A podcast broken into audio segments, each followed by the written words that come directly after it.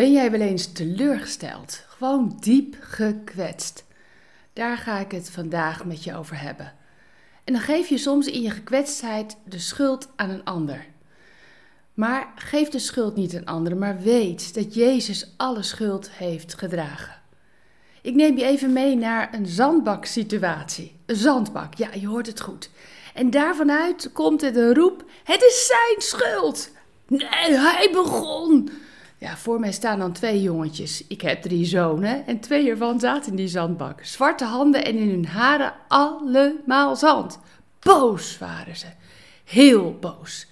En ze wijzen met hun schep naar elkaar. En dan moet je gaan opletten als moeder.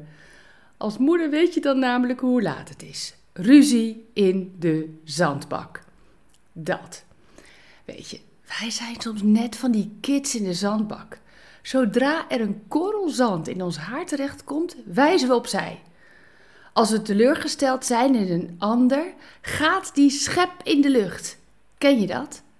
Het liefst doen we er nog een schepje bovenop en laten we een hele kiepwagen zand over het hoofd van een ander lopen.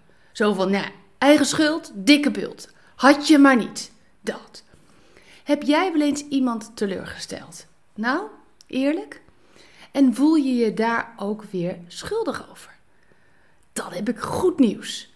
In de zandbak van je leven doet God er geen schepje bovenop.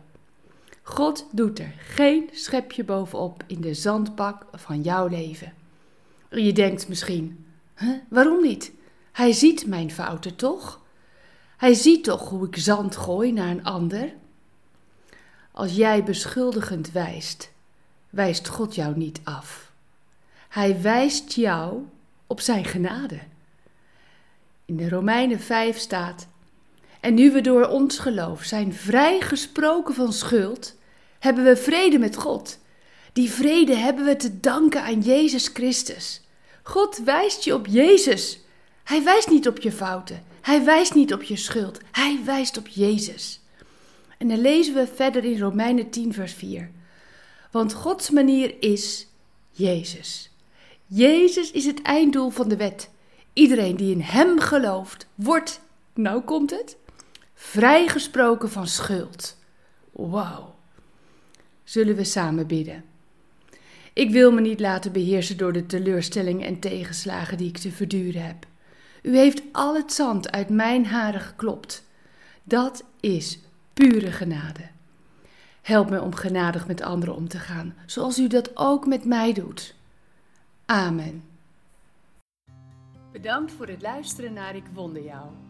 Hebben de woorden je hart geraakt en de teksten je geïnspireerd? Gun ook anderen Ik Wonder Jou. Meld ze aan bij www.ikwonderjou.nl. Ik ben zo blij dat je bestaat.